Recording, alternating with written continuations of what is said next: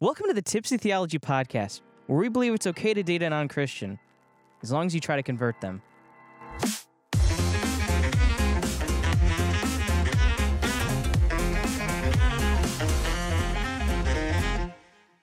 No quiet, no quiet. It's- What?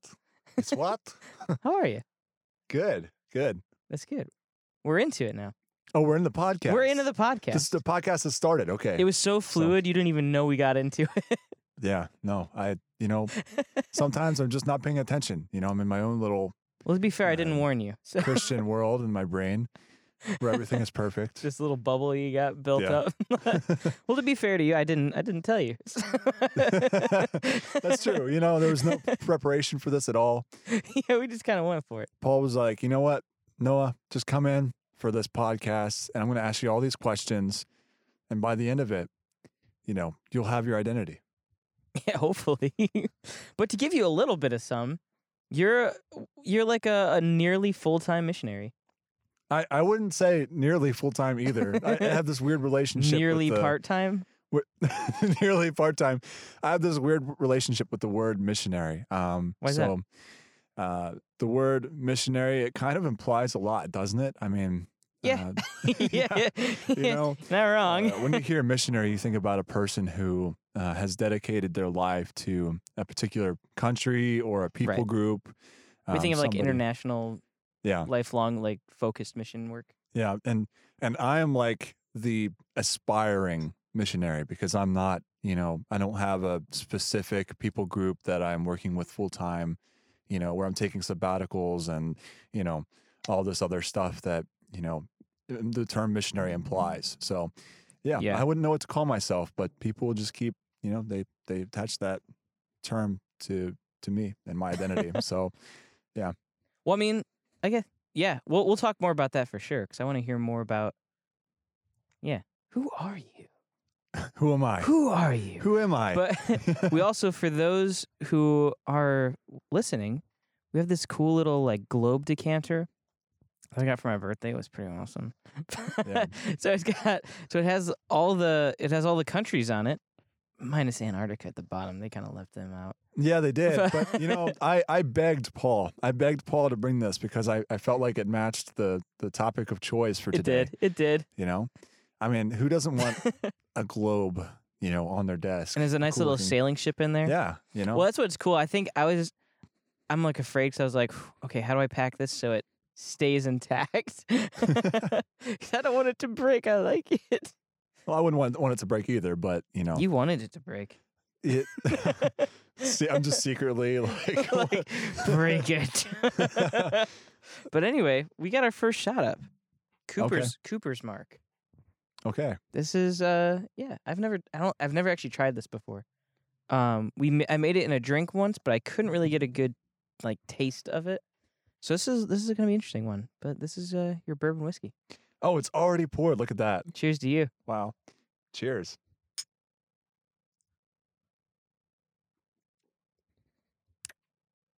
Wow, Hmm. that's good. It's kind of like a mix. So the guy who I bought it from, he said it's kind of a oh, what did he say? I wish I could remember what he said. it's like a mix between two. It's actually not too bad. I actually kind of like it. It's hmm. definitely like really strong. It's got yeah, it's very very very strong. Yeah. I was expecting more of like a Maker's Mark flavor from it. I think because it's called Cooper's Mark. but it's definitely like tastes more powerful than that than that initial hit. Yeah, no, the the hit like it got me, and then Yeah, the flavor came, you know, and that was that was what made the difference for me in that little Okay. shot. Yeah. It's kind of nice. That's not Yeah. too bad. I actually kind of enjoy that. Right, on, but hey, now that we're here, actually, what what so what are your thoughts on alcohol now that you've had it first Oh. shot? what do you so what do you think about it? So I have a I actually have an interesting backstory um, to my first time having a glass of alcohol, and it was definitely not intentional. Um, you know, I I got to a point in my life where I was like, you know, alcohol is not wrong, but I'm not really interested in drinking it because I never have, and I'm gonna go. See, I'm gonna see how long I can go without having a drink of alcohol. Mm. So I had a friend who really really liked to go to bars and drink socially with me. We'd have like a couple drinks or something, but I would Yeah. have, you know, obviously version stuff. Um, but we went one time and this one drink that I got, it was like a mocktail. And I was Mm. like, man, this is so good. Like, I love this drink. So I asked the person if I could have another one. So he told somebody else to make it, but they made it like uh, like a double shot. Oh, double they didn't shot know it was supposed to be a gin. virgin. Yeah, yeah. They added like a double shot of gin, and like I drank it, and I was like, "What is this? Like, why does this taste so weird?" And I gave it to my friend. He's like, "You don't know what alcohol tastes like." Oh, and uh, and that was my first time. And you know, after that, um, I just started. You know, I just started drinking at that point. You know. Um, because I was like, you know, it's no point anymore. My record is broken. I'm 23 years old. You know, was at that point it was not not like actual like it wasn't a conviction. It was more of like I've got a streak. yeah, I've got I've got a streak of not drinking, you know, um, and that's I wanted to keep it, but you know, after it was broken, it was like you know, it's okay, it's okay, and uh, so Let's overindulge. Yeah, let's let's let's get drunk. No, no, I'm joking, I'm joking. we get tipsy on this show. so No. wait, so was there any? What was it like for you growing up? Was there like a um an issue with that? Like was it frowned upon, or was it just like no one cares? Like what was that for you growing up? Yeah, so that's a good question. Um, when I was a kid, I, w- I was raised in a fundament, fundamental Baptist church. Okay. And everything, like it seemed like everything in the world was a sin. Like you couldn't go to the movies, you couldn't listen to music because music was of the devil. Yeah. You know, you couldn't drink alcohol, you couldn't get tattoos. You know, I mean, if you drank alcohol, like you were, I mean, I, I literally saw them like carry out a person with tattoos one time that walked in. It was, really, it was intense. Yeah. Was very intense. And, uh, Those are the kind of people. Yeah. like oh boy. yeah. so I was taught that all that stuff was wrong. Um, and then eventually we all got sick of it because my mom, she, she would smuggle like music, like for us, you know. And what makes it, what makes me laugh at that too? it's just the idea of like, so you do missions work, and I know it's like, especially in like missionaries that I know that have done work in like third world countries. There's like, oh, you smuggle Bibles in, and she's like the missionary for you guys with music. It's true. She's like, it's here's a. Coldplay album. No, it wasn't, it wasn't that extreme. Okay. Coldplay is like extreme. oh, so you just know? like yeah, yeah. So you have, you have to think more along the lines of like Mark Schultz, you know, like, and, and uh, Chris Rice. You guys remember, yeah. um, you know, what if cartoons got saved? Do you guys remember that this song? is a song he wrote about lemonade. so my brother Thomas used to listen to that song a lot. it was a great song, you know. he used to play Age of Empires and listen to Lemonade. That was his. That was his day. oh my gosh. Well, anyway, Yeah. so basically what I'm trying to say is that alcohol was like a no-no, you know, growing up, uh, up until my family kind of left the church. My mom specifically took us out of the church because, you know, she was sick of it. You know, the, the legalism was really uh, toxic and It'll burn you out. know, yeah, it Yeah. was it was it burned her out, you know, and it burned Yeah. us out. And she took us out. And I think that was uh, simultaneously a good decision and a bad decision, you know, because Hmm. you know it was no long no longer like legalistic. We could listen to music then, and you know. Uh, How did you? Was your dad on board with that? No, he wasn't. He that, that's Oh. what made it very difficult. But Okay. um, you know, eventually, uh, God brought me to a place where I realized that, you know, that I needed Him in my life. You know, Hmm. because without Him, I, I didn't have an identity. I didn't have um, a concept of like that there's somebody who loves me. You know, that there's somebody who has pursued me and who um, wants to uh, use my life for something uh, glorious. You know. Mhm. Um, so he brought me back to church. And that's Mm. when I kind of like unlearned all of the, you know, like God will hate you if you do this and if you do that. And more so the, well, you know, God does love you and he does see you, you know, with love and as his creation and, you know, and he and he's calling to each of us, you know. Mm. Um, Could you? Did you say you went to? You switched like a AG church afterwards? Or um, which yeah, one did? Was yeah. it? Is that what it was? Okay. yeah, Assembly was- of God for people who don't know the acronym. yeah, it was so Assemblies of God is um, typically very, very charismatic church, but ours was very tame. Just imagine, like, just which is probably better coming from like a very strict like Baptist Mhm. background. it's probably a nicer transition like into yeah, like yeah. No holy rollers or anything like that. you don't want to jump from like one extreme to another extreme. Be like, oh my Yeah. gosh. right. I don't know if I would have been ready for that. So God brought me there, and I, you know, made a new church family, and hmm um, and then I learned that you know alcohol is, it's it's not wrong to drink it. Like it's you know biblically there's no, um, there's no argument for that. Uh, the only argument we have against alcohol is is the kind of like the drunken spirit. Like Yeah. uh, you know, getting drunk uh, is is mentioned as simple, but you know, Jesus drank wine, and other people in the Bible drank wine, um, and it was only mentioned as wrong when somebody got drunk, you know, or had a drunken spirit. Yeah. So, yep. So now I'm like, it's okay, um, but I I feel like when you work in ministry, you have to kind of uh, look and see, okay, are these people that I'm working with? Is it is it good for me to be drinking Hmm. while I'm working with a specific people group? And that's kind of like that. That kind of leads into like you know where I've been working for the last six months, and you know, Yeah. Um, so for those of you who don't know me, um, I have worked in Central Asia uh, for the last six months, um, and that is a place in the world that um, that came out of the Soviet Union. So when the Soviet Union collapsed, all these countries gained their freedom, um, and alcoholism, alcoholism is a huge problem there. So for countries like that, you you know when you work in ministry there, it's actually advisable not to drink alcohol. You know, not to engage in that lifestyle because you know you want to be the best possible example you can be for those people. Mm-hmm. So Yeah. Cheers to that. oh, here we go, round two.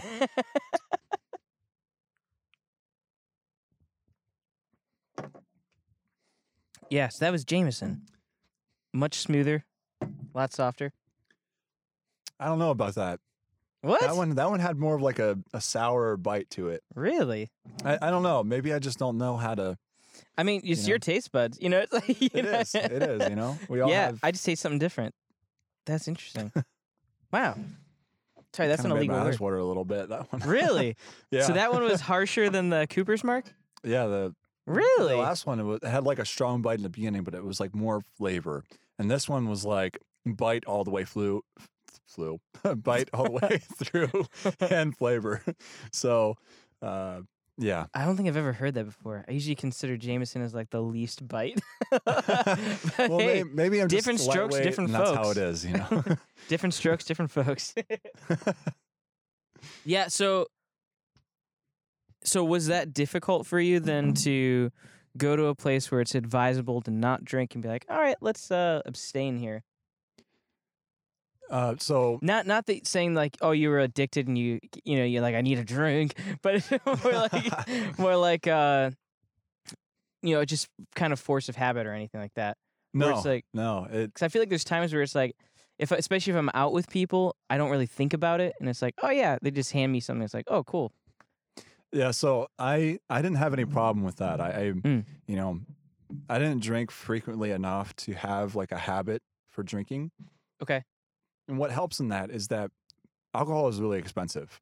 Yeah. Um, and it's Telling us. expensive because it's always in high demand because people love alcohol, generally speaking. Um, so, uh, you know, I didn't really, I didn't really indulge myself in drinking alcohol even after, you know, the point where I was like, okay, drinking is okay, you know? Yeah. so, uh, while I was there, I abstained from it completely. And, um, and that wasn't really a huge issue for me. Hmm. That's cool. No, that's good. I think that's a good thing. Yeah. I know. Yeah, that's good. Because I know for me, there, I would it would definitely be strange to be like, oh yeah, say no to this now. it would be it'd have to be a conscious thought because I'm so used to just saying yes. Yeah. Yeah. I, I understand that. Especially like someone's offering you something, it's like, oh yeah, cool, sounds good. You know, so yeah, that that would that would mess with me. That reminds me. There was one time when I had a little uh, break in between, like it was like the end of my fourth month out there. Hmm. I had to, you know, go out of the country because it was all about like a visa thing, you know. Yeah. So my visa yeah. had expired. I had to go to, go out of the country and then come back in. While I was out, I took the opportunity to travel to Tbilisi, which Hmm. is the capital of a country called Georgia. For those of you who don't know, um, and they are famous for the wine that they make. Like, They're Hmm. world famous, and Um, I wasn't planning on trying any of the wine while I was there, you know, because I, I actually had one of the ministry team members with me. Um, and we went to a like an old historical city. I can't pronounce the name because it's just too difficult. Uh, we went to like it was like the first capital of, of Georgia, and we went there, and there was all these little shops with a bunch of little trinkets and antiques and cool stuff that they were selling. And we went to this one shop, and this guy brought us back there, and he showed us like his winery, and it was really cool. And then like he poured a glass. He didn't even ask me. He just poured a glass, and he's like, "Here, try this." And I was like, "Okay, I'll make an exception because like I didn't ask for this, but if he's offering to it, offering it to me, like." From out of his hospitality, then yes, I'll accept it and not, Mm. you know, drink like You don't want to be super like rude about it or anything. yeah, Yeah. So that's that's the only that's the only exception to like I didn't drink while I was out there. You know. Okay. Yeah. Which is pretty cool. That's pretty good. Yeah. Wow. It was great wine though. Uh, I will say. I'm sure if it- it's world famous. Yeah. Yeah, it is. I'm glad you got to try it. That's for sure. For sure. And I get to try one of my hometown favorites, All right. old Seven Bros.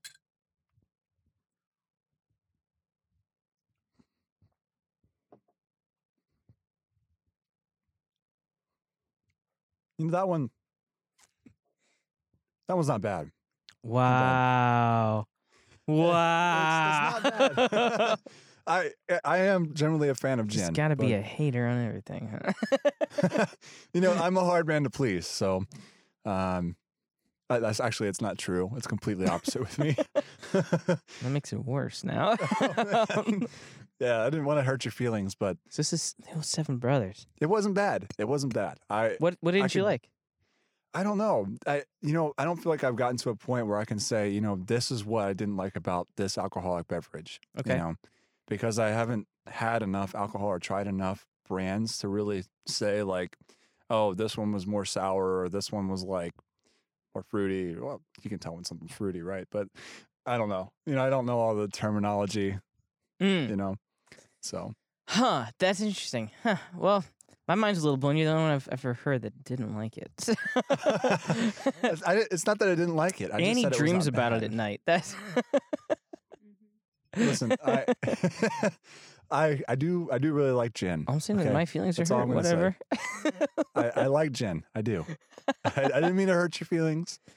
We're not. I'm we're not- hurt. I'm hurt. No, I'm kidding. I'm teasing. Yeah. I don't, really don't care. you know, uh, I'll, I'll, I'll buy you dinner after this. How about that? And that'll make up for it. we're watching. We're watching a Nicolas Cage movie later. I don't. Nothing can hurt me. oh man. Well, hey. Anyway, we got our our main brew today, which is another hometown classic, Great Lakes Brew. We had another Great Lakes earlier, but you said you're a lager fan. This is the Okay. Eliot Ness Amber Lager.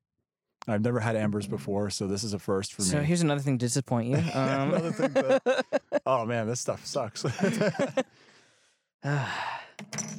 Just hurting my feelings left and right here. but let me pour it for you. You know, that's the least I Wow. can do. wow, this is fancy, guys. Having a glass of beer poured for me. There you go.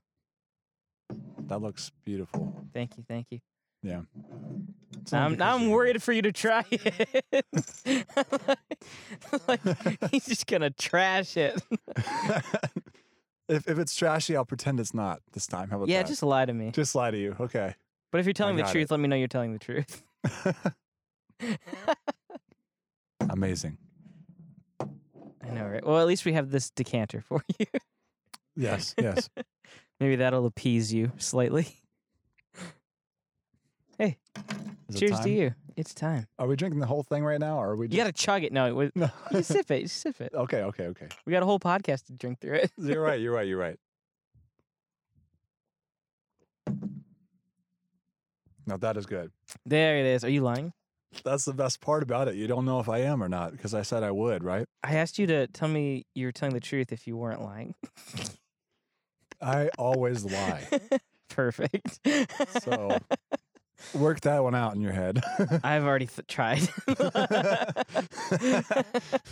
Is it that I'm lying right now? You never know.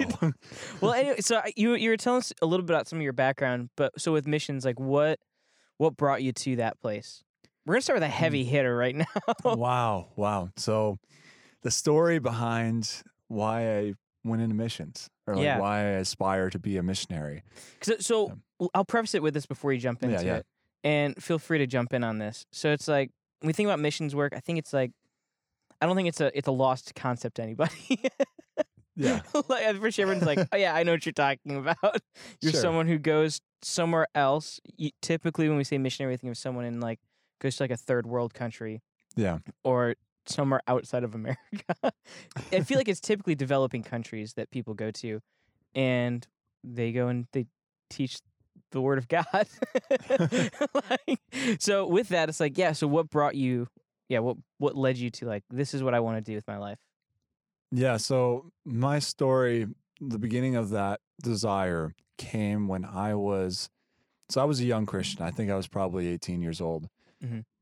You know, I had just gotten back into church and I was, excuse me, um, and I was, you know, involved in everything. I involved myself in everything I possibly could. Hmm. You know, I joined the young adult group because I was 18 finally. And, Yeah. um, you know, we were going through Matthew and I was at home and I was on the on the phone with my old girlfriend, um, and uh, you know I was reading through Matthew. No, no, I'm sorry. It was Acts, and it was Acts chapter one because I had just started reading that after finishing Matthew, um, and on in- in Acts chapter one, verse eight. It's the second part of the. Um, it's the second part of the verse there. Um, it talks about you know going out and baptizing like you know everything in the name of the father the son and the holy spirit you know going and spreading the word to the entire world. And i remember reading that and thinking why are we here? Like why like not like as in like a what is the meaning of the universe sort of thing okay we're not getting into that you today. it like, yeah hmm. Yeah, yeah. what is life? what, what is the meaning of life? No, uh, no, that's not what what I what I mean when I say that. I mean, like, why are my question was at the time, like, why are so many Christians here in America just living in like, like as kings and queens, you know, when our call, you know, our direct call is to go into the, into the entire world and to, to preach the gospel to every creature, you Mhm. know, and and baptize them, you know, in the name of Father and Son and Holy Spirit, all that Mhm. um you know like why are we not doing this like why aren't we all like living in discomfort you know like in some third world country and you know and and preaching the salvation of christ to people who have never heard it before and it took me a while to understand that you know we all have our own callings in life you know Yeah. some people they work in business and they they make a lot of money and that's that's not a that's not a problem but they god gives the people like those preferences or those callings and it is so that you know each cog in the church is rotating you know we're Mhm. all working together for the building of the kingdom so people who make a lot of money and work in business here in america and live in comfort like it's given to them you know because god has entrusted them with that you know and they can support people who live like me you know or who want to live like me Hmm. uh, Hmm. and uh, or who want to live like actual missionaries i shouldn't even say like, live like me because i'm not there yet you yeah, you sleep in a bed still. So yeah, right. i'm not sleeping in the dirt yet so uh, yeah. I'm Soon, probably you closer know, to that. You're right. No, no. Paul sleeps on the floor. For some reason, he let me have his queen size bed while I'm visiting him down here in Florida. I enjoy the floor more. Yeah, yeah. You know, The he, bed is enjoys junk the food. floor. and uh, I, you know, I didn't argue with him because you know, queen size bed all to myself. I, you know, that's not not something I've had for a while. So, uh, you know, uh, so yeah. So that reading that verse was the turning point for me. Like the the one thing that really stood out to me in my entire early Christian walk when I, Mhm. I you know, I really became a Christian when I was 17 that's when I really dedicated my life to the Lord. You know, that's when I learned who He was and how He saw all of us. And, um, you know, after reading that verse, I knew I wanted to do missions with my Hmm. life. You know, um, because I was 18, I was already like, I already had a plan for college. I wanted to study psychology and become a counselor, you know, Yeah. counseling psychologist, because I wanted to help people, you know, because my Hmm. family had been through so much trauma. Uh, a lot of it had to do with psychology and Hmm. um, you know, so I wanted to help people, you know, who had gone through things that I had gone through, um, which wasn't a bad thing. But uh, after reading that verse, like my drive became merged with that. Like it became like I'm going to get a master's in counseling and then I'm going to go into the mission field and use my master's in counseling to like Mm, counsel mm. people and you know do things that way. Well, after graduating my fo- my fourth year with a bachelor's in psychology, I realized that you know I probably wouldn't be a very good counselor, you know, because I, I you know, I I I like helping friends out, but you know, when I think about the actual career of just letting people pour out everything before you, like, Yeah. and there's so much uh, emotion, you know, Mhm. there's so much trauma, there's so much, you know, that would be a lot for me, I think, to to handle. You know, at least at, at this current point in my life, you know, I don't feel like I'm I'm prepared for that kind of work. Um, so I just decided, okay, I'm going to work towards going into the mission field, and um, and then I found an opportunity working with a pastor that I had met through a university uh, sponsored trip um, to Central Asia. And he asked me to come back out and spend, you know, like half a year, a year there. So Hmm. I, I decided to go out and spend half a year. And yeah, so that's Hmm. kind of the. Any questions with that or? yeah, what? No. no, so I'm curious too. I'm I'm curious about it because you mentioned it a few times about comfort and discomfort. Yeah. And, and I know you've seen I've seen you wear shirts that say seek discomfort. So, Yeah. Which I guess on a front side I'm not totally against either. I think we need to challenge ourselves. But you kind of I was interested because you put that as part of um kind of your journey to getting to being a missionary. So like what what does that mean? seeking discomfort. Yeah. So So seeking- so I- I'll preface it with this as well. So you said that oh like why are we living here in comfort when we should be out you know in other you know the far parts of the of the world in discomfort. So like Yeah. what what does that mean? Wh- how does that play a role in it?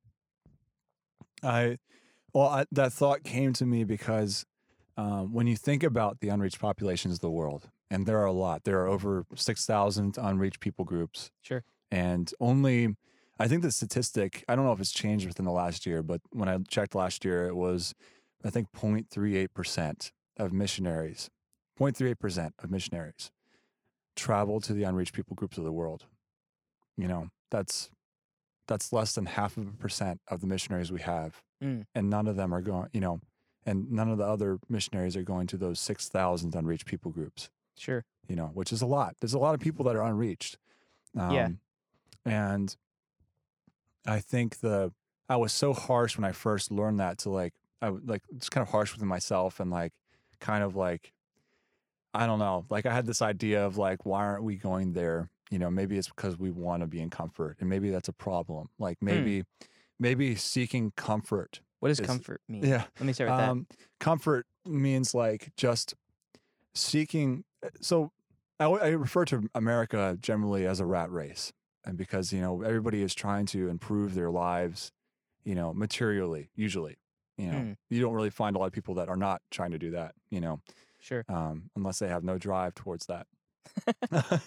you know, and I think that uh, you know seeking comfort would mean just seeking to um, to become more materially successful Hmm. and um, to be more comfortable, like live more comfortably. You know, not to not have um, to not have the challenges that you would have in you know maybe a third world country or uh, a place where you, you don't have the opportunity to move up on the social ladder or the economic ladder, I should say. You know, so I wouldn't say that you know most people are like that here in America, like uh, in the sense of like they're just looking for an economic, you know, uh, you know, for just economic success. Because I know a lot of people here who are you know really great and they have great pursuits and ambitions and um, you know, and they have a heart for the Lord. You know, uh, I just I just think that you know, the, generally speaking, when you look at the world, the world without Christ, what you find is people who are trying to improve their lives, their families' lives, economically, socially. You know, that's that's kind of the the rat race. You know, even when you go to other countries, people without Jesus, they they think that, you know, if I could only go to America, you know, Mhm. if I could only go to the west, I will be rich, my family will be rich, and I won't have to worry about anything anymore. You know, that is the seeking comfort that I'm talking about. Whereas seeking discomfort for me, if you guys don't know the motto yet, uh, it actually comes from a YouTube channel called Yes Theory, and they promote this idea of seeking discomfort and like making risky choices and not like in a dumb sense, but in a in a way that you know, uh, in a way that promotes growth. Um, so uh, seeking discomfort for me, though, uh, what it means is is kind of going against the grain and not like for me, it's not about seeking material growth. You know, it's not about being rich. You know, for me, like I don't have a desire to be rich. You know, I don't have a desire to have a big house or you know like a fancy car or you know any of those things in life and none of those desires are bad you know you can have those desires. I'm just Mhm. saying like for me uh, seeking this comfort comes above that and it, and it goes to you know like i want to be the guy that goes to the people who are not reached with the gospel. You know i want to go to the because if if no one else is going to go then i want to go Mm, you know and that's kind of like my drive behind all of that that's cool. Yeah, so it's really just forget running water. single tear goes down my cheek. You guys, Yeah, right. yeah, actually, when he came over to my to my house, he was washing his hands. He's like, "This is incredible! I've never seen such technology." I felt like Gollum, you know, my precious, you know. right. He was in. The, he was washing his hands for hours, just turning the faucet on and off. yeah, it was it was like coming into a new world. No, You're right. It's a whole new world, you know. That's, Um, that's funny. So what are you? So what what stories do you have for us? oh man, what I'm sure you got something good, even if know- it's not good. Like so, I mean, Yeah. it could be as exciting or as boring. I mean, I've heard, I've heard from Mm. missionaries. I've heard crazy stories. Like Yeah, one of the one of the guys I know. I don't remember where they were missionaries at. I've heard stories about like the church that they were in. They were taking communion one time, and someone snuck in and put like poison in the communion cups, and they drank it, and everyone was fine. And the guy, oh my gosh, the guy who poisoned him was like, "What the heck? Like, who is this god?" You know, it's Mm. like stories like that insane. But I know there's other stories where it's just like yeah, you watch TV all day, because Right. you know it's you're living a, a long term life there, yeah, which I think is different from, and I'm more in favor of that than I am for like. sorry, short term missions work. I'm not a person. I'm not a huge fan of it. Um, I understand the point of it, but yeah, okay, so, so with that, it's like, what does that, what does that look like for you then? okay. So you want to hear the stories first, or you want to hear my opinion on short-term missions? I know I just threw a grenade into the Yeah. combo. Let's, uh, I don't, we don't need to. Fo- Let's talk about short-term missions. Everyone's fuming now. Okay, yeah, everybody's everybody's everyone who's angry. everyone who's been on a short-term mission trip, they're like, "What the heck?" hey, I haven't said what I thought yet. So if you're angry already, yeah, right. to Just take that- wait. let's just take that before the Lord right now.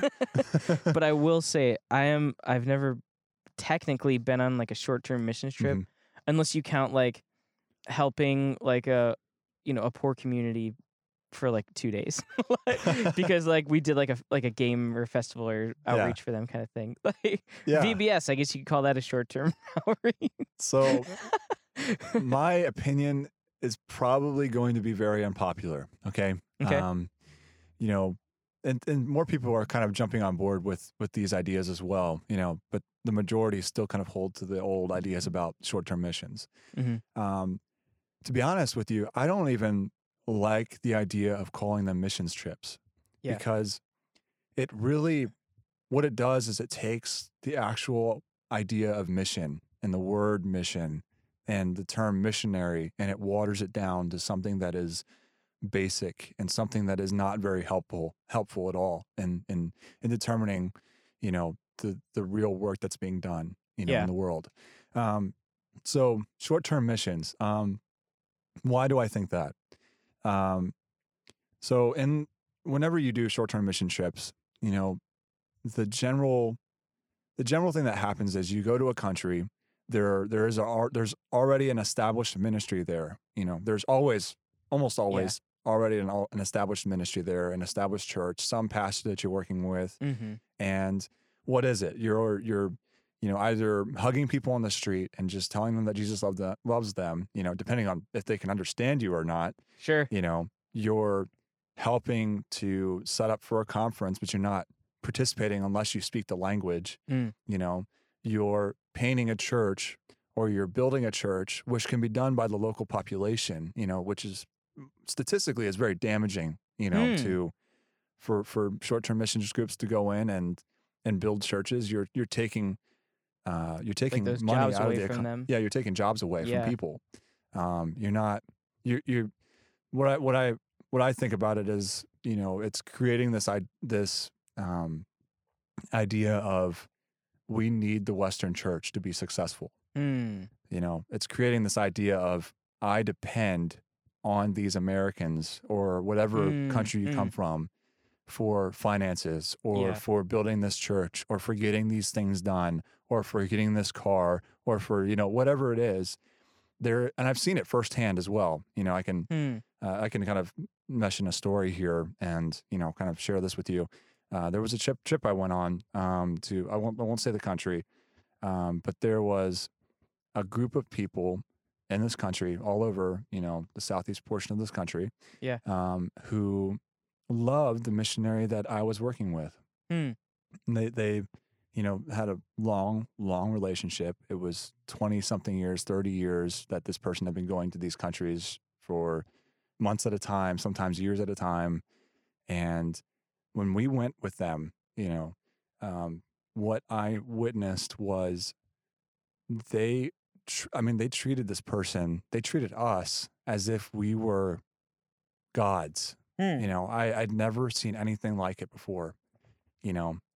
Um, and like, you know, and it came down to a point where, like where they um they were talking about their their needs, you know, and they're like, Hey, we need money for this. Mhm. And our leader's like, Well, you know, like, I'm not always gonna be here. You know, who do Mm. you think your provider is? And they're like, You're our provider Mm. and and that just like stopped everything you know like and my heart kind of broke a little bit because i'm thinking like we're teaching these people to that that we are their providers you know they're no longer relying on god for the things that they need they're not no longer you know um, they're no longer they're not getting the point of of jesus jesus isn't a person who comes and fixes all of your financial needs you know Mhm. i wouldn't say that that's his direct you know mission Right. in your life jesus is is someone who comes to to align your heart with his own Mm-hmm. you know and when you get saved that's the process of sanctification you know god begins to turn your heart and align your heart with his and uh and you know and then you begin to look for him for everything that you need lord Mhm. i need you know this thing is going on in my life you know your will be done this is this is what i this is what i'm struggling with this is the, my financial need right now you know um but i know that you're there and i can hope in you and um yeah i we're wow this is getting deep uh so right. so like that's kind of the effect of that I've seen in short-term missions. Even this was kind of like half and half. It was like short-term, long-term sort of deal. But you know, when we when we participate in you know doing things that kind of create this need for ourselves, you know, the the focus is no longer on Christ and God as the provider. The Mhm. focus then becomes us, and we are the ones that are saving them. We are the ones that are improving their lives, you know, and so Yeah. Yeah. Yeah, and that's kind of where that's kind of where I've gotten to it as well with especially with like short terms. It's like I don't I mean you've you've shared some stuff that Mhm. shows it can be somewhat damaging in some ways. Yeah. But I think it's like for us to recognize where it does more for I I, think even Trey said this on a, a mm-hmm. previous episode. And it's like it does more for the people that went on it than it did for the people that they went to. yeah, Like, yeah, it's like yeah for you being the person that went through the trouble of you know raising the funds to go yeah. and then going and you know maybe even building some buildings or like painting a church or whatever it is or just yeah. standing on a street corner yelling at people in a foreign language Yeah. like like maybe that's what you did, but that's more beneficial for you than it is for them. Yeah, yeah. And I think i- if we a- recognize it in that way, I Mhm. think it would change what it is, or maybe even our view on it a little bit. yeah, But I do. You, what do you, What do you think about that? yeah. I actually have. statement. I have a solution. I Mm. have. And Get rid of is- it. this is a you know this is a in the work sort of thing right Oh, now okay. um so don't hate me if you think that i'm you know theologically interact inaccurate or you know just not it's not going to work or whatever but um you know i think that short-term missions should be rebranded as inter- international ministerial um oh i just i forgot it international ministerial immersion trips Why do the words have to be longer? it has to be. It has to be longer because it, it paints a different picture, doesn't it? I mean, think about that. International ministerial immersion trips, hmm because it's no longer the fo- the idea isn't any longer that you're you're a missionary now that you're going on the short term trip. Sure. The idea is, I'm going to this country, and I'm experiencing the ministry uh, of you know of Christ in another country from another people, you know, and I am like I'm participating in some way, you Mhm. know, and I'm experiencing this and deciding, hey, is this country the country that God is calling me to? Mm. You know, and my my my fun little uh, acronym, you know, the International Ministerial Immersion Trips. I, I, I, if you shorten it so it's like first letters, it's I might. You know, I might, Mm. I might be a mission, a full time missionary to this country. Okay, that's interesting. Yeah. So I I- feel like we could just call it just uh, like a vacation with with extra steps. vacation with extra- steps. So yeah, so like that's kind of like the the name solution there. Um, Okay. And the, and the other solution is is to let it be a cultural and ministerial immersion kind of trip. You know, Mhm. like you know, don't make the the main purpose that you're going on this trip that an idea of I'm going to help these people. You're not like I mean, you might be assisting and build if you're building a Sure. church like it, it helps in the short term but in, in the Yeah. long term it's damaging to a country right yeah. um, but don't make the idea about you because it's not about you. It's not about you going. It's not about you being, you know, a valuable asset to the people that work in third world countries that are native there. hmm It's not about that. It's it's about going and experiencing a culture and um and God's people within that culture in that country and deciding, God, are you are you calling me here? Mm. are you calling me to work with these people to learn their language to to adopt their culture to um, to just surrender basically my life to this work to reach people for Mm. your, for your glory um, and that's that's why I think it's so important to change the the terminology that we use for short term trips because you know like when you when you get rid of all the the stuff that says hey look at me and look at what i'm doing you know and the children that i you know have pictures with you know like uh, there's there's a definitely Yeah, like a you Yeah, it's true. I feel like if you start to paint it in that light, you probably have less people going on it too. Yeah. Maybe. Um, yeah, I don't Yeah. know. That that that makes I, I I kind of appreciate that a little bit more too. It's like yeah, let's be more intentional, a little more honest about what this is.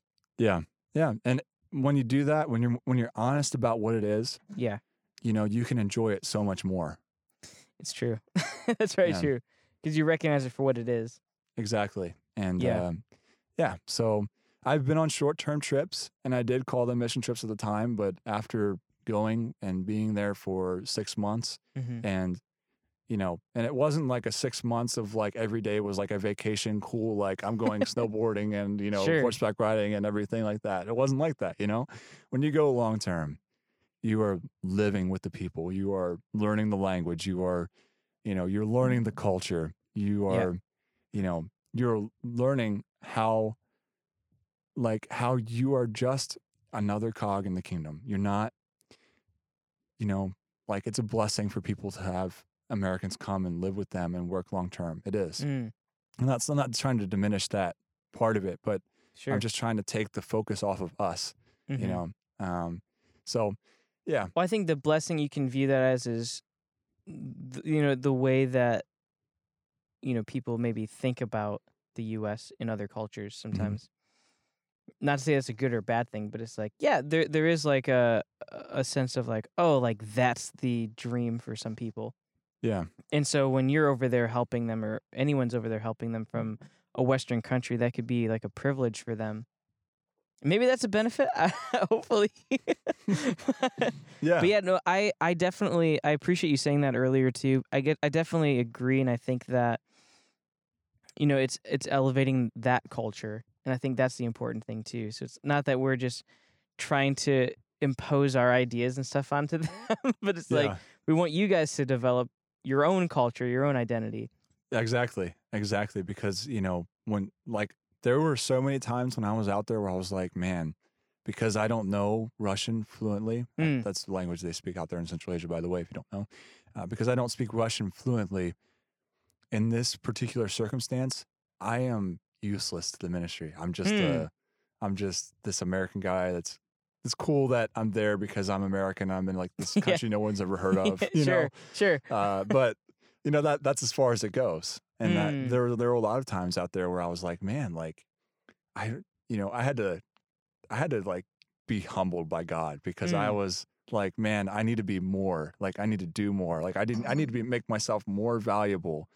But God was like, no, like just look at how much this ministry function functions well on its own Hmm. you know, without Yeah. you, you know, and that's that's the reality that you know we all we all need that kind of reality reality check when we go into missions. It's not it's not going to be a a thing like where like you're the main centerpiece. Sure. You know, you're not going to be up there every Sunday preaching, you know, uh, for these people unless you unless you become an actual pastor in an actual church, you know. Yeah, Which you could yeah. do, I guess, if you learned the language fluently enough to to preach. Be able to teach. Yeah. yeah.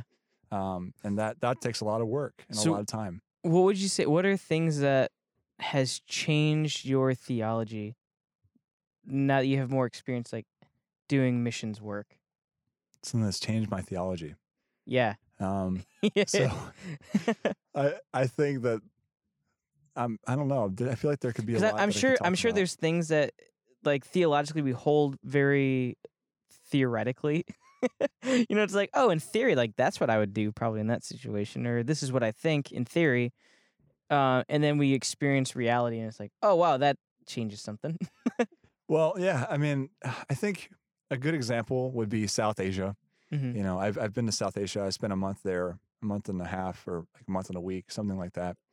Um, and while I was there, uh, I won't say the country again, just just for Yeah. You good? you know that for reasons.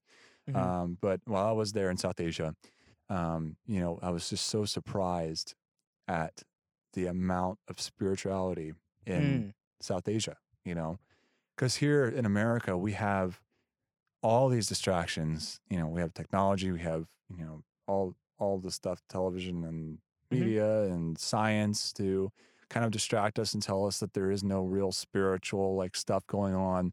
We don't really see it that much here in America. I mean, Sure. um, you know, I'm not saying not saying it doesn't happen. I'm just saying it's, It's not, not. It's not public. It's not public, Yeah. but it's not popular. it's it's not widespread like it is in South Asia. Um, while I was there, I you know there were a lot of instances where I encountered you know just really bizarre things. I, I mean, there was a lot of services where people I'd never seen a truly charismatic service before Hmm. until I went to South Asia. You know, where people were yelling in tongues and rolling on the floor, you know, with the slain in the spirit thing, and Mm. people falling over, and some people looking like they're just paralyzed on the floor, and people crying and sobbing and laughing, and you know, like like, get me out of Yeah, here. yeah, for me that was a huge shock, you know, because I, you know, and people getting healed as well. That's something I should mention too, because there were Mm. people that were healed during services, which was uh, really fantastic just to be able to Mm. be there for that. I feel like Um, each of those is like, probably like a whole episode on its own. Yeah, exactly, exactly.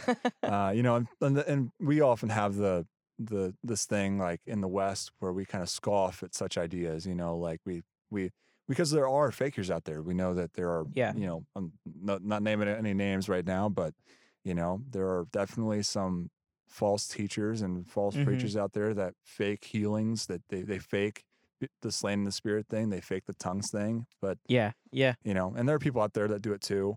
Um, but out there, you're more likely to see something real. And Mm. Um, I have I have a really good example, something a little more bizarre, something a little different than yeah. maybe you've, what, what you've heard before. Yeah, yeah, yeah, yeah, Uh, there was there was a time where we visited an orphan, orphanage in a very unheard of village. Mm. Um, it was in the middle of nowhere. It felt like, and uh, you know, at the in this village or town or whatever you want to call it, um, you know, this orphanage was ran by two Christians, Mhm. um, and uh, you know, one guy from the west and and, and one one person who was native, more native um, to the region, um, and they had about you know 50, 60 kids, you know, that they were taking care of. Uh, this country is very sad and and in a lot of ways in how they deal with child deformities. You know, Mm. and when babies are born, or if they're born a woman, sometimes, like if they're born with a deformity, what what they do.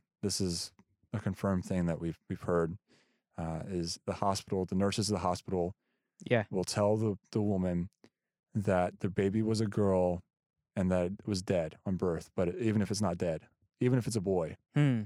they'll tell them that their, their child died and they will they literally throw them in a dumpster Wow. in the back of the hospital like outside the back of the hospital Damn. and you know like that's how worthless life is in, in this country um and it's just so like heart-wrenching you know i i'd never i'd never heard anything like that before Hmm. you know just how you know how meaningless life must be you know for these people you know that teach that life is, has meaning they you Hmm. know they, they in this country they teach that you know all life is sacred but then they go then they turn around and they treat life like this Hmm. you know well you know a lot of those babies were rescued by these people you know they would rescue babies that were thrown away Mhm. they'd rescue you know little girls that had been raped and that who were going to, going to be murdered because when when you're raped when you lose your Mm. virginity you you can be honor killed Hmm. you know you can you know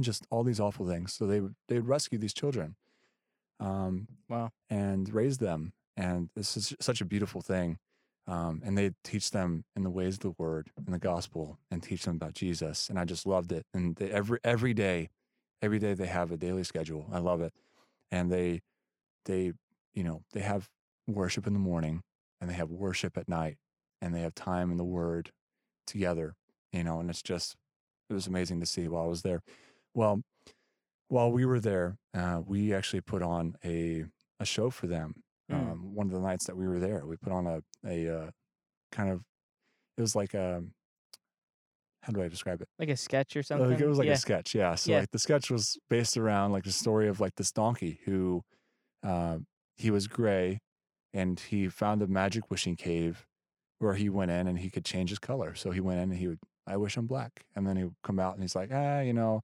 there, there are other two characters who like try to like argue with each other about which is Mm. better. Mm. And, uh, you know, he'd go back in and change his color again and then change his color again. And there's one time where he just couldn't decide and then he came out a zebra and the cave Mm. collapsed and he couldn't change it again Oh wow. you know uh, and the whole moral of the story was that like you know when we choose christ you know we don't go back Mm. um you know it's it's about like not going back and you know not turning back because you know christ is it you know Yeah. and uh so we're talking about this moral at the end of the sketch and the the government shows up like the government officials because they show up often to try to harass This was the- not part of the sketch. yeah yeah this was not part of the sketch. They they showed up in vehicles outside. We didn't Hmm. hear them when they came, but um, you know, the government com- came often to try and find any reason to shut down the orphanage because they knew that they're Christian and they're te- they're teaching the, the children like you know about Jesus and stuff. So they look for every reason to shut them down. I've I've heard about them like stealing like forms Hmm. and then and then asking them for the forms like you have to like Oh, show us these forms, but they had already stolen them. And if, you, if they didn't have Mm. them, like they, you know, they would take the children away. They did. They've they've tried to steal children from the from the orphanage, like straight up just go in and take children and run away. Like they've tried a whole bunch of stuff to just try to shut down this orphanage and you know get the kids out of there. But it every time God like comes through with like some miracle, and it's just like I heard a lot of the stories, and I'm not going to talk about all of them, but um, you know, the, one firsthand that I had was when these government officials showed up. We didn't know it. The only person who knew it was the person who ran the orphanage. Mm. So we're upstairs in the upstairs room talking about Jesus to like 60 kids. And, um, you know, the windows are wide open. you know, like they're big windows too, and the it's not like very high off the ground. Yeah. Um, and uh, one of the people comes up and they're like, "Hey, like you guys need to hide because if they find you in here, this orphanage is going to get shut down." So we, we went and Mm. hid in a room, and you know, after a while, uh, the guy comes up and he's like, "Okay, they went away, and I just want to tell you like this awesome testimony." Mm. And he says, "When I went down to greet them, they the first thing they said when when they greeted me was." That is some really beautiful music that's playing up in that upper room. and the and the crazy thing was there was no music at all. There Yeah. was no music. It was just us talking about Jesus to the kids. Hmm. And if they Hmm. would have had any suspicion, if, would, if they would have came up and came looking for us and found us, like Hmm. it would have been over. Wow. You know, like you know, we believe that like God like sent his angels and they just this heavenly music was like playing Hmm. that these government officials heard and they thought it was beautiful and they asked a couple questions and they went away wow. you know and i and ooh, we're getting chills just talking about it you know yeah, I see why. yeah um so Yeah. Wow. that was um Hmm. that was something that shoved over my theological shelf you know i, I encountered a lot uh, i encountered a lot there there's crazier things i Mm. could tell you about but i'm not going to talk about it now because sure. you know for time purposes but Yeah. um you know just everything i encountered in this country and especially there kind of showed me that i had been putting god in a box You Hmm. know, I I was like, God, you know, you're all powerful, but you can only Yeah. do these things, you know, which doesn't make a lot of sense when you think about it. Um, but really, God can do anything. Mhm. It doesn't mean He will do everything. You know, it doesn't mean that. You know, it doesn't mean that we should go seeking a, a commodity from Him. You know, as if Mhm. healing or tongues or anything like that is a commodity that God offers to us. It's not.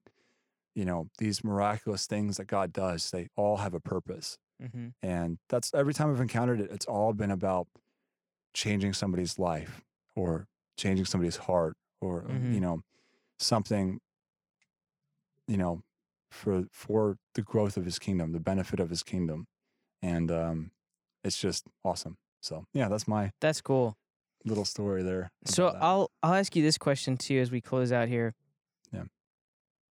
Because I think it's it's so common for I think what I've written here is it's it's so common for people to go to a very like empowering worship service, you know, or whatever it Yeah. is, or they meet a missionary and they hear some of the stories and they walk away like, "Oh, I'm going to be a missionary." yeah. but often I feel like the follow through in that is so lacking because it's like that's Mhm. wasn't really your calling. You just Yeah. got really emotional about it. Yeah. So how do you parse between this is an actual calling and this is just an emotional feeling? so it's like how, Yeah. how do you determine that being a long term missionary like that, living this type of lifestyle? Yeah. How do you determine if that's for you or not?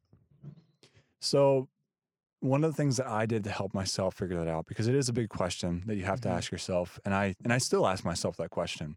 You know, it's important to just keep asking yourself, is this what God is is asking me to do right now with my life? Yeah. You know, because even if you are called to the mission field, God God could have you there for a short time to teach you something, and then that could change. Mm. You know. Um, so one of the things I did to help myself figure it out at first um, was uh, when I was trying to decide what countries I wanted to visit for the kind of like the immersion trip Mhm. sort of idea. Um, I had a choice between a group of countries that, like, there was a reason for me to go there. You know, Mm. like I, they were on my bucket list. You know, You felt like Yeah. a desire to go there. like yeah. there was already a desire to go there, like a knowledge about the countries. There was already Yeah. a knowledge about the people and the language, and there was already an, like I had like a person I was interested in dating Mm. that lived in one of those countries. Mm. So like I had a reason to go there. Yeah. You know, like beyond just missions. And I and I took a st- and I, and then there was another set of countries which I had I hadn't heard about any of them except for Hmm. one. You know, I had only heard about one of the countries and I didn't know anything about it. Hmm. You know, um, and this set of countries I had no connections. I had there was no, none of my friends were going to be on the team. You know, like there was no reason for me to go besides this is a mission missional like a you know this this is like a short term trip you know Mm. to experience like these countries the ministry of these countries um and i i backed away from the the countries that i had a connection to and i said okay not this time you know which i had done that a lot actually i had a lot of Mm. opportunities to go to that country and god kind of shut the door on me you know which is good um because i didn't need to go there yet Yeah. um yeah. but these other countries I had no connection to, I was like, you know, I'm going to go here, you know, because if if I go here Mm. and and I can, and and this this feels, and I don't know how to describe this. It it would it would really show me, you know, like is this is this for me? If I'm going to a Mm. place where, you know, the only reason I'm going is for exposure to the international missions, you know, and that's the only reason, the only connection. And when I went there, I had the time of my life, and I made made so many friends, and I fell in love with the, all those countries that I went to, you know, um, in Central Asia, and now I'm working with them again, you know, or Mm. I've worked with them Yeah. again for six months, you know, Yeah. those same people, and they want me to come back for a Mm. longer time, you know, which is an amazing feeling, you know, and it's a it's uh, but you know, um, of course I, I prayed about it too, uh, you know, that's Mhm. I just wanted to share that part of it with you because so many times we try to figure out if we want to do missions by going to the countries that are the most attractive to us. Yeah. You know, and and the, the real the real thing is that you you won't know when you're going to a country that you have a connection to. You know, Mhm. like you might find out, but it's easy to get distracted during a short term immersion trip. You know, because it's all fun. Mm. It's all fun and games most of the, most Yeah. of the time. You know, even like with the work, it's it's fun because you're with people that speak your language anyway Yeah. and you know like it feels good and uh, you know so Hmm. I, I would encourage you to to like if you're going if you have the opportunity to go on a short short term trip to some place that you have no like idea like lord what is this place you know like uh, i would i would take that opportunity and Hmm. just while you're there pray and pray and pray and ask god like lord is this a place that Mm. you know you want me to be in is this a job that you want me to do you know and uh, you know it's not the same way for every person um, i mean prayer is the is the big thing and, and you know god will open and close those doors as well you know that's another factor in there like there are countries that i tried to go to where god was like no like you can't go there right now like i haven't called you there you know and uh and then god opened the door for one of the countries for that last six months. You know, all of them, like I, everyone I tried was closed in Central Asia except for one. Mm. And God directed me there. And Mm. what happened was, I didn't know it. What happened was, every person from the previous team I worked with, uh, like the native team that I worked with two years ago, Mhm. was on the team in the city that I that I went to. Wow. Yeah, and it, like I had no Wow. idea. You know, uh, so God was like, "I'm gonna have you go here," you know, and you know, like is is missions in my future? Only God can say. You Mm. know, I I want to go back. I want to work in the mission field. I've been learning Russian. You know, I've been preparing myself or trying to prepare myself, but it's ultimately in God's hands in the end, Mhm. and that is the mentality that I feel like we should all have, but it's hard to fall out of sometimes. You know. yeah, Uh, yeah. it's true. That's a lot of stuff. Yeah, it's a lot. That's good. We'll Information overload. We'll close the tab on that. Oh my gosh, I, I didn't drink as much as you did. and here I am, finishing this bad boy. Mm. But yeah, dude, thank you so much for being here. The Noah White. Thanks for having me on. You know, like this is this was really cool. I've Oh, never. I've never podcasted like this before. Oh, sweet.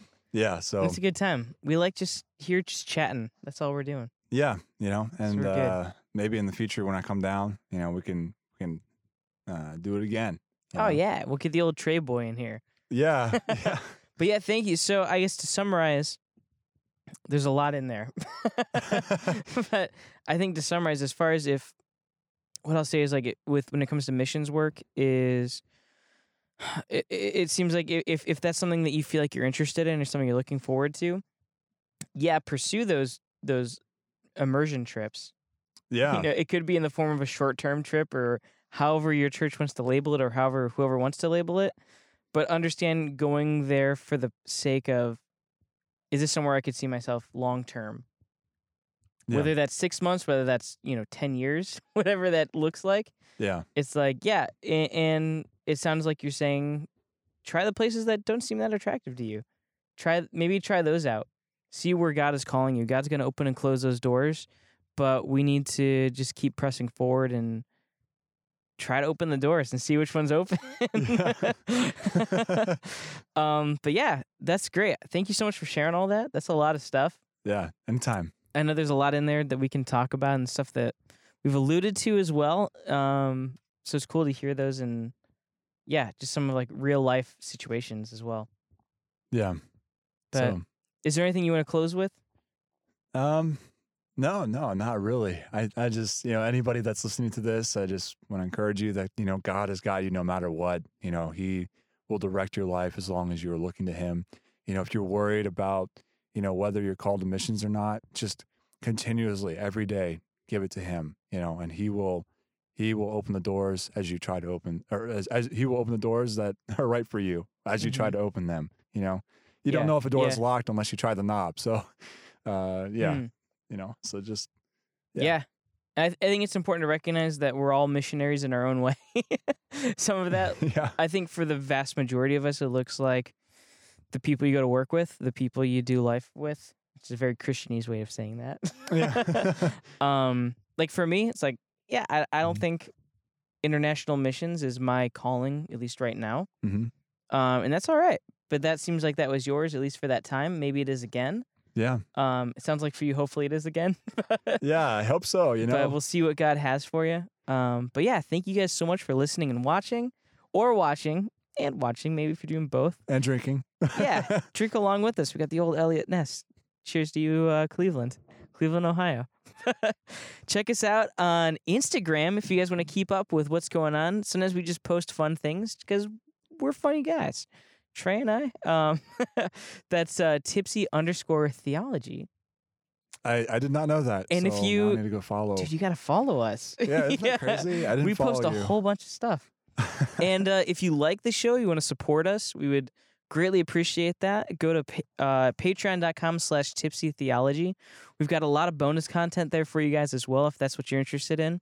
As far as we're gonna be, we're gonna be offering um, live streams and live Q and A's that are private to Patreon, and on top of that, we're gonna be doing devotionals, and you'll get some merch stuff as well that we're gonna be we're working on. We're in, we got it in the works right now, but we got a lot of cool stuff. So check us out there. And thank you so much to Maximize Digital Media and Annie Yuli for producing this episode. yeah, Annie. and we will catch you guys on the next one. Yeah. Goodbye, guys.